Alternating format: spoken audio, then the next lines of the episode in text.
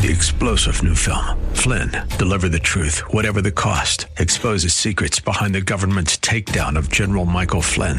Flynn knew what the intel world had been up to. He ordered the first audit of the use of contractors. This set off alarm bells. He told the truth. He was the most dangerous person for Donald Trump to hire. They had to get rid of Flynn. Flynn, deliver the truth, whatever the cost. Available now. Watch it today. Go to salemnow.com. Salemnow.com. When a church is living together and working together in unity, it is a living testimony that Jesus was sent by God.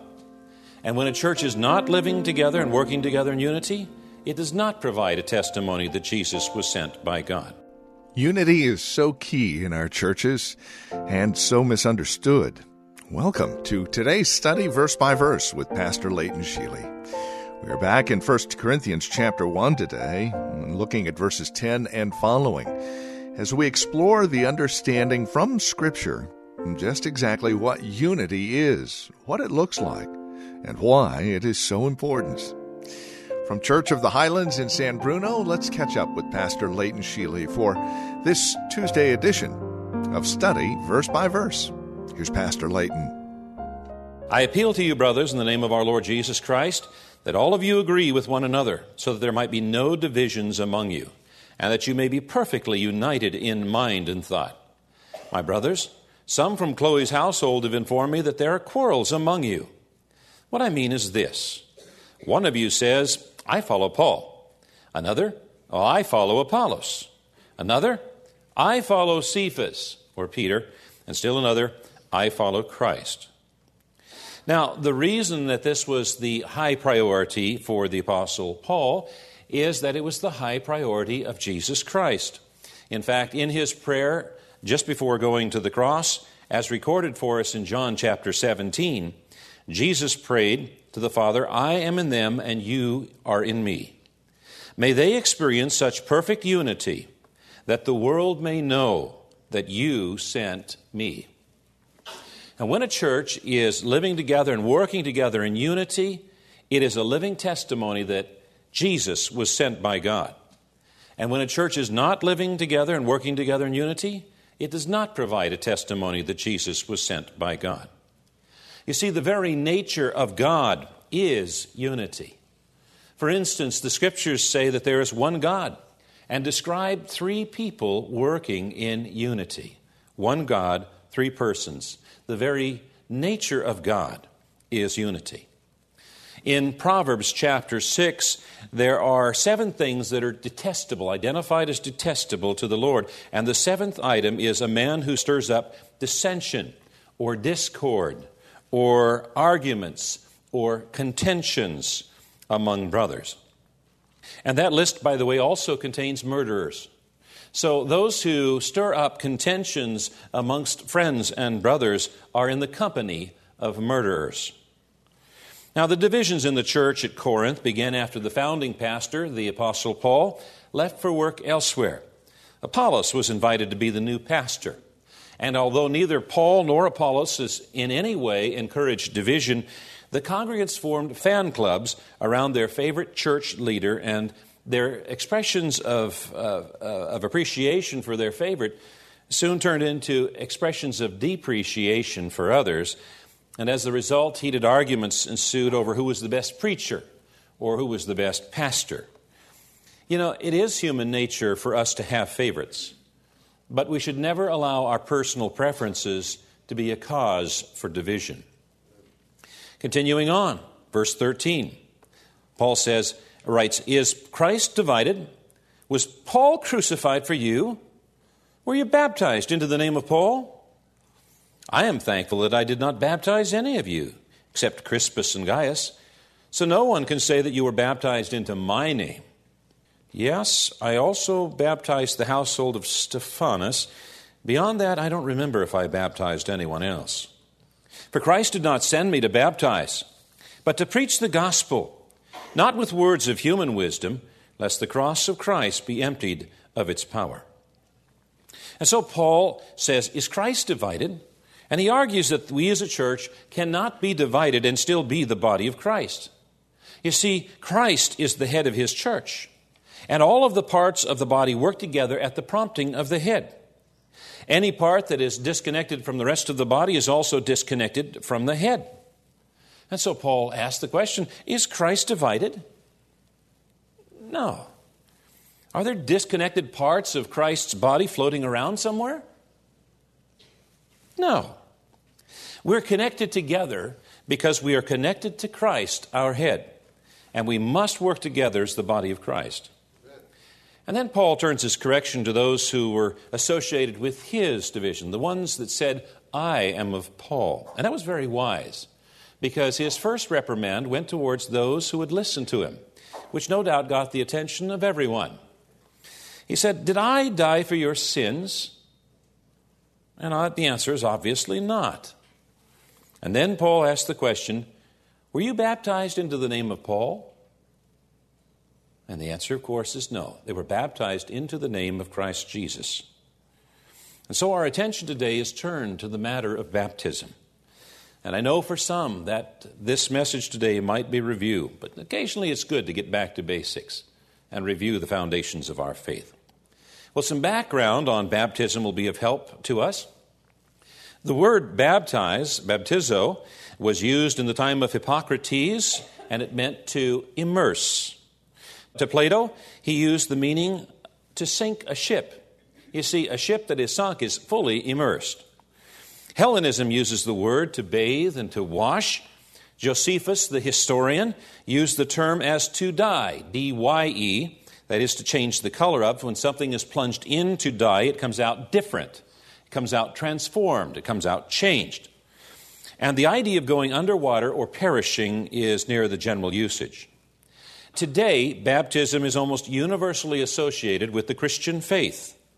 But at the time of the writing of the New Testament, the writings of Paul, that was not so. In fact, it was a common event in the time of the writings of the New Testament. In fact, some of the pagan religions used baptism in their rituals. Jews would baptize Gentile converts into Judaism, and some Jewish sects practiced baptism as a symbol of purification. And John the Baptist made baptism an important part of his ministry. I want to invite you to turn in your Bibles to Acts chapter 19, because I, I want us to look at something. I, the Bible teaches that the baptism of John is distinct from the baptism into Christ. And that's why we're going to look at Acts chapter 19. It's also mentioned elsewhere, such as chapters 13 and 18, but we're looking at chapter 19. And Paul described John's baptism as a baptism of repentance. And although repentance is essential in preparing the way for the Messiah and salvation, repentance alone is not sufficient. We're in chapter 19, verse 1. While Apollos was at Corinth, Paul took the road through the interior and arrived at Ephesus. There he found some disciples and asked them, Did you receive the Holy Spirit when you believed? They answered, No, we've not even heard that there is a Holy Spirit. So Paul asked, Then what baptism did you receive? John's baptism, they replied. Paul said John's baptism was a baptism of repentance. He told the people to believe in the one coming after him, that is, in Jesus. On hearing this, they were baptized into the name of the Lord Jesus. When Paul placed his hands on them, the Holy Spirit came on them, and they spoke in tongues and prophesied. And so, in the Bible, Paul clarifies that the baptism of John the Baptist was a precursor or an introduction to the baptism of the Lord Jesus Christ. Now, I'd like to invite you to turn in your Bibles to Romans chapter 6. As you do so, I'll make a few comments here concerning baptism. It says in the scriptures that we are baptized into Christ, and it signifies a union with Christ. The Greek word into, eis, represents a mystical union where the one being baptized is owned by the one they are baptized into. He bears the name of his owner, and that's why the name of the Lord is pronounced or invoked or confessed by either the one who is doing the baptizing or the one who is being baptized. And when we're baptized into Christ Jesus, we are declaring that we are owned by Christ Jesus, that we belong to Christ Jesus that we were bought with a price, that we are Christ Jesus' property, and Christ Jesus is God, and nothing can separate us from God. So Paul writes in Romans chapter 6, verse 3 and following, Or don't you know that all of us who were baptized into Christ Jesus were baptized into his death? We were therefore buried with him through baptism into death, in order that just as Christ was raised from the dead through the glory of the Father, we too may live a new life. If we have been united with him like this in his death, we will certainly also be united with him in his resurrection. Now, you notice verse 4 says, We too may live a new life. Baptism represents a new allegiance, a new beginning, a new life. What was before is washed away. John the Baptism's baptism was an expression of allegiance to the repentance from sin, sin being activity or behavior that is displeasing to God. But John's baptism was only part of the equation. It was the precursor, the introduction, the preparation. For John the Baptist was brought to prepare the way of the Lord. And repentance is a part of preparing the way of the Lord, because the way of the Lord is repenting from sin and being obedient. And we can see that connection clearly as we continue our reading in Romans 6, chapter, uh, chapter 6, verse 6 and following. For we know that our old self was crucified with him, so that the body of sin might be done away with, that we should no longer be slaves to sin, because anyone who has died has been freed from sin. Now, if we died with Christ, we believe that we will also live with him. For we know that since Christ was raised from the dead, he cannot die again. Death no longer has mastery over him. The death he died, he died to sin once for all. But the life he lives, he lives to God. In the same way, count yourselves dead to sin, but alive to God in Christ Jesus. Therefore, do not let sin reign in your mortal body, so that you obey its evil desires. Do not offer the parts of your body to sin as instruments of wickedness, but rather offer yourselves to God as those who have been brought from death to life and offer the parts of your body to him as instruments of righteousness. For sin shall not be your master, because you are not under the law, but under grace. And so, grace and baptism and freedom from sin and life with Christ are all interconnected. Well, there is more to explore on this next time we are together. We are out of time today here on Study Verse by Verse. We leave you with our website if you'd like to visit, learn more about Study Verse by Verse. Church of the Highlands in San Bruno, where we meet, service times, and directions. You can find it all on our website, highlands.us, along with a lot of extra resource materials to help further your walk in the Lord Jesus Christ. Again, that's highlands.us, highlands.us. Thank you for joining us. Until tomorrow, with more out of 1 Corinthians on study verse by verse, may the Lord richly bless you.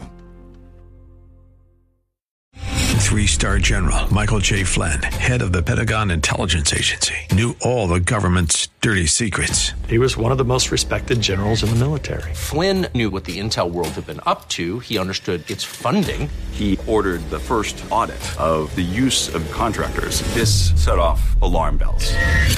The explosive new documentary, Flynn, Deliver the Truth, Whatever the Cost, uncovers the facts behind this scandal. Flynn told the truth. He was the most dangerous person for Donald Trump to hire. I find out the worst enemy that I'm going to face in my life is right here in America. They took my assessment and they wanted me to change it. And I was like, I'm not changing it. They had to get rid of Flynn with in depth interviews, archival footage, and never before seen personal records of the man behind the headlines. I just felt like I was drowning. Flynn, deliver the truth, whatever the cost. Available now. Watch it today. Go to salemnow.com. Salemnow.com.